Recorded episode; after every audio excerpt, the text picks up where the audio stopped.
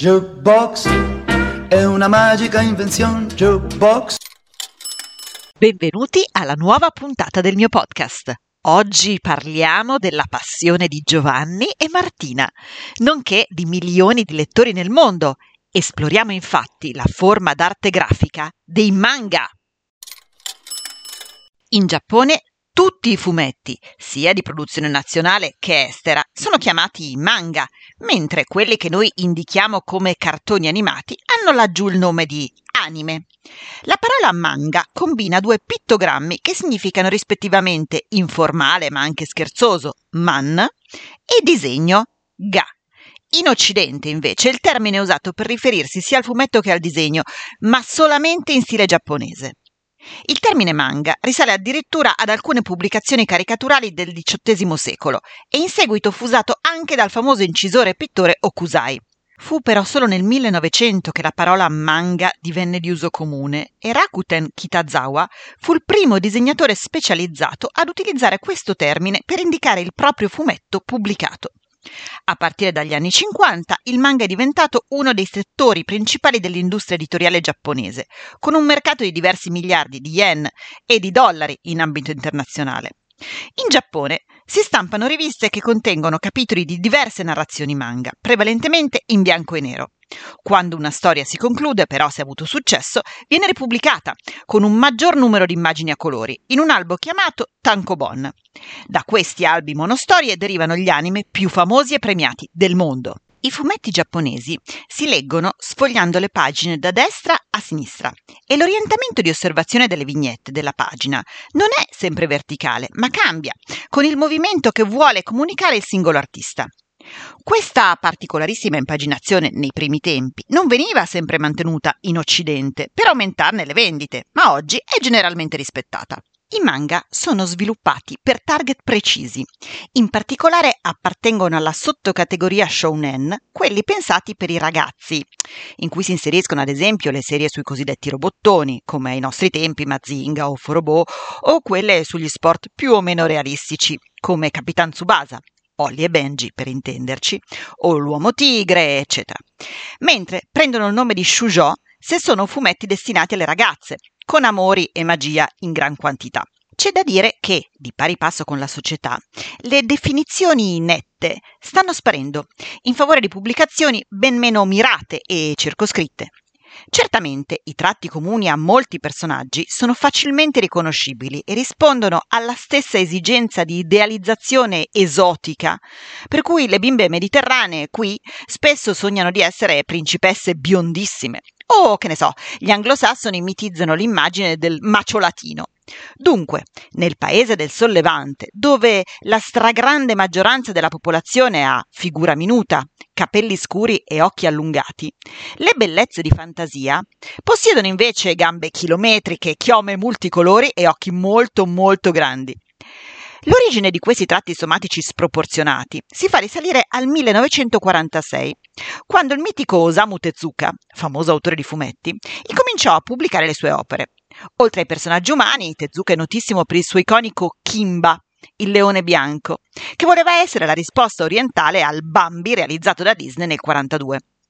In modo totalmente imprevisto, decenni dopo, la stessa casa Disney ha affermato di essersi ispirata a sua volta all'opera di Tezuka per disegnare Simba con la S, il celeberrimo protagonista del Re Leone.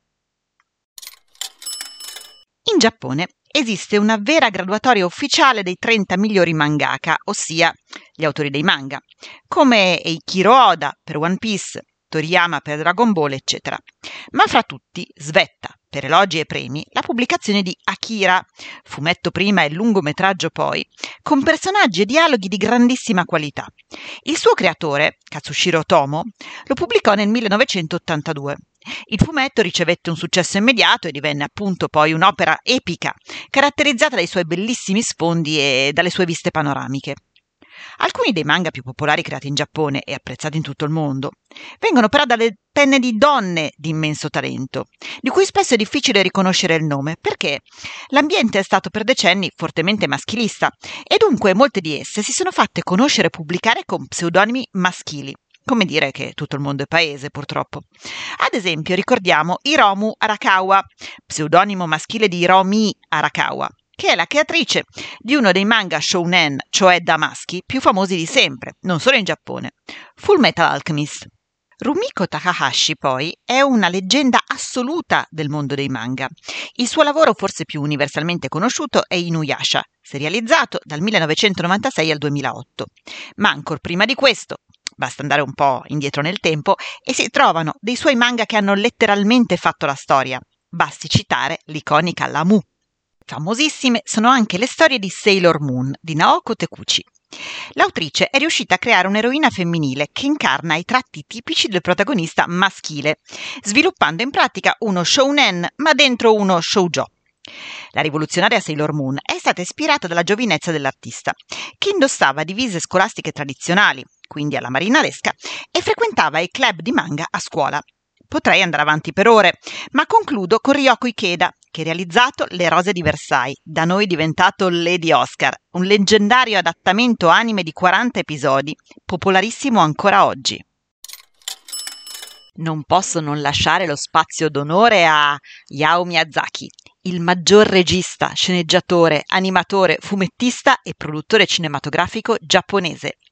In 50 proficui anni di carriera, Miyazaki ha legato il suo nome a quello dello studio Ghibli, società cinematografica da lui fondata nel 1895 insieme al collega e mentore Isao Takanaka. È considerato uno dei più influenti animatori della storia del cinema e secondo molti il più grande regista d'animazione vivente.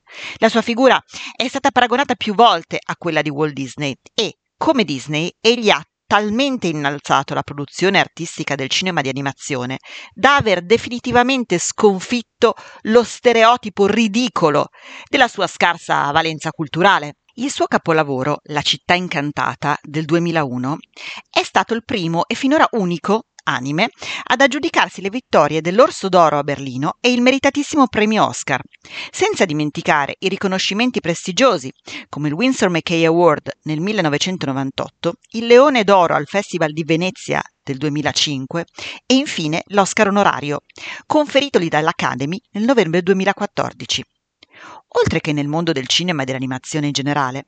Miyazaki è apprezzato anche per la sua produzione fumettistica. La sua più importante opera in questo campo è il manga Nausicaa nella Valle del Vento, dal quale è liberamente tratto l'omonimo film del 1984, diretto dallo stesso artista. Noi bambini degli anni Ottanta, però, teniamo nel cuore le sue produzioni della serie di Lupin, l'adorabile Heidi a cui le caprette facevano ciao, Anna dai capelli rossi e il coraggioso Conan, ragazzo del futuro. Per oggi le nostre storie di arte ed emozione finiscono qui.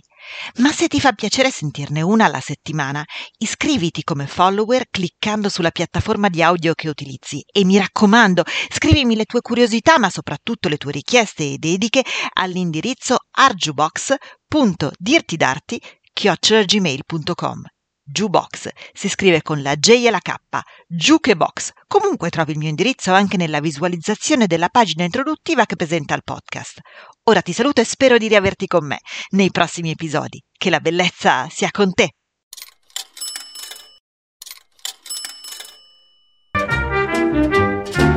Jukebox è una magica invenzione. Jukebox